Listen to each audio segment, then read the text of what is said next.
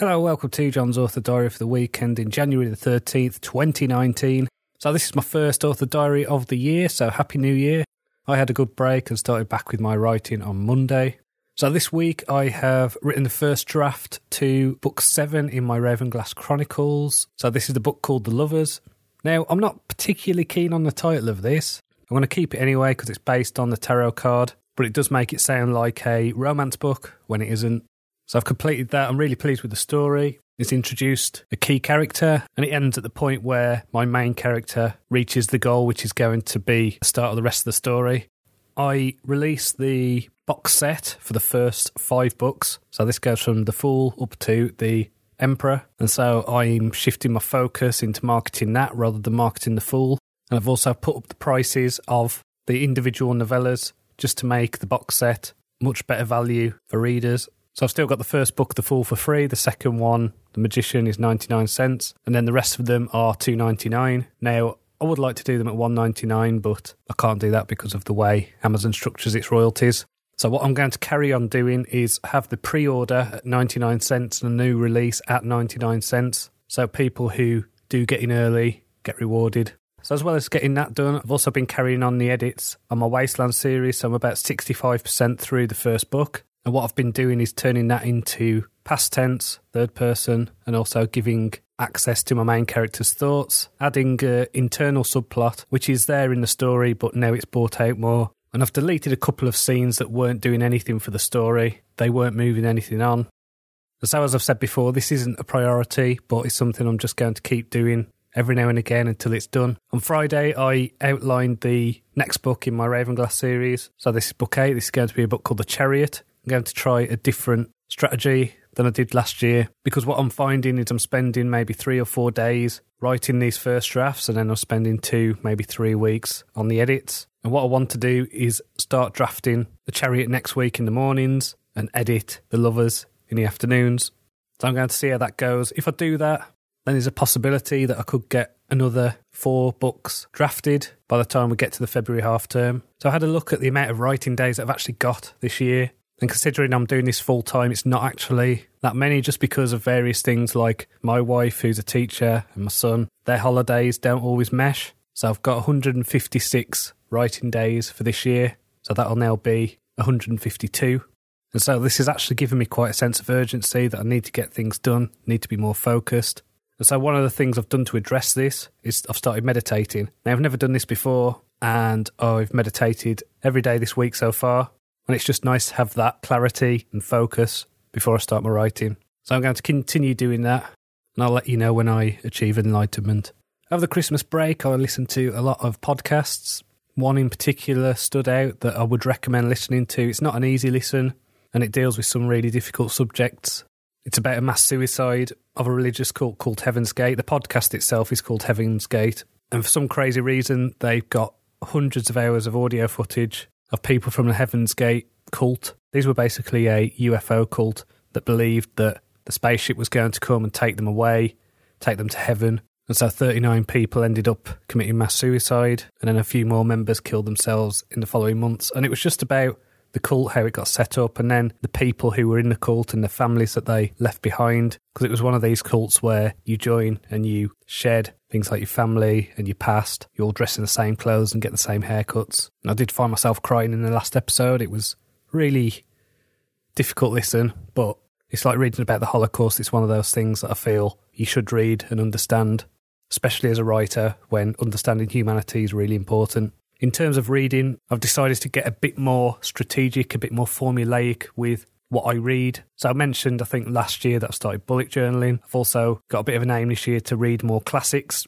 So this can be both fiction and things like philosophical texts and poetry and things like that. So each month I've set myself the goal of reading a book on writing craft, a book on business, a classic, and then something that's maybe relevant to my writing. So this could be a book on history, this could be some kind of specific research book. And then once I've gone through that sequence, then I can have one for me. I've just done one for me, which was The Prince of Thorns by Mark Lawrence. This was a really cool fantasy book, kind of sword and sorcery, quite gritty, quite violent, set in a fantasy version of Europe. And so it's weird having a fantasy series where there's references to stuff in our world. So There's references to Shakespeare and Aristotle, and there's Christianity and all this stuff. So it's a really interesting fantasy, actually. I really liked it. And I've just got to the end of the first book. I'm kind of convinced that it might be something similar to what Gene Wolfe or Jack Vance does, where, okay, this is like a medieval fantasy, but it's actually very far in the future. Because there's one instance within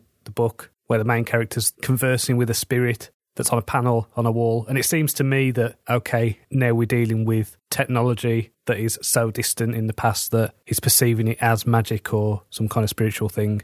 So I really enjoyed that. I think it's a really different take on fantasy. And so I'll have to read more books in that series, I think. what was great as well, just to add on to this, was it was a full fantasy novel that was a nine hour audiobook. Now, most of the fantasy novels I seem to read end up being at least double that. I mean, the last Brandon Sanderson one was something like 54 hours long. So it's great just to get in, get out, enjoy the story, have a blast at the same time.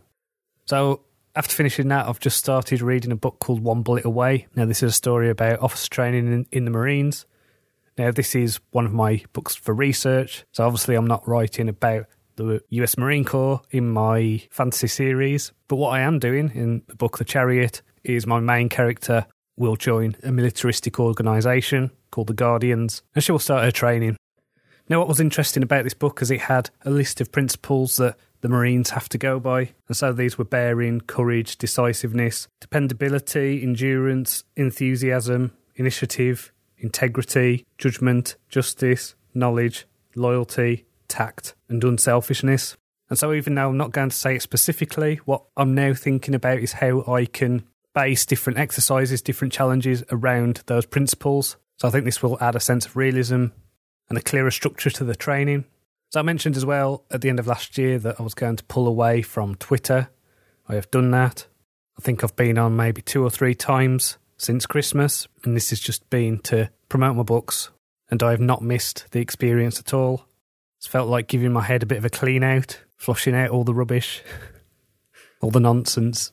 It seems at the moment that there's a lot of things where anyone who sees a bit of success, people will go through their Twitter feeds all the way back to the early days of Twitter to find something that can be interpreted in the least charitable way possible, not realizing that A, people have different opinions on things, B, people change, C, people sometimes say things as a joke that might be perceived as offensive.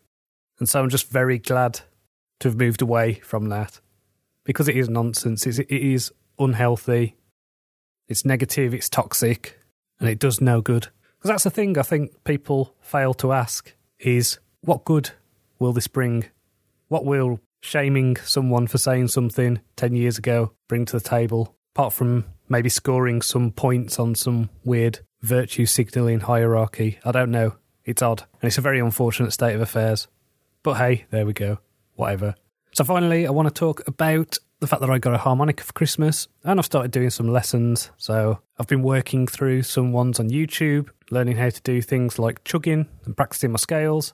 I'm really enjoying this. It's it's really strange to start an instrument again because I've played several instruments over the years. My main instrument's the guitar. I'm very proficient with that, but harmonica is something completely alien to me. So I'm just getting my head around how the scales work, how the breathing works, different techniques that you can use to bend the notes and things like that. There's a thing that you have to do, which is do a silent vibrato with your throat, which I cannot do. So I need to work out how to do that because otherwise my plans to learn how to play blues harmonica will fall flat. So I'm going to keep doing that, try and do at least 10 minutes a day.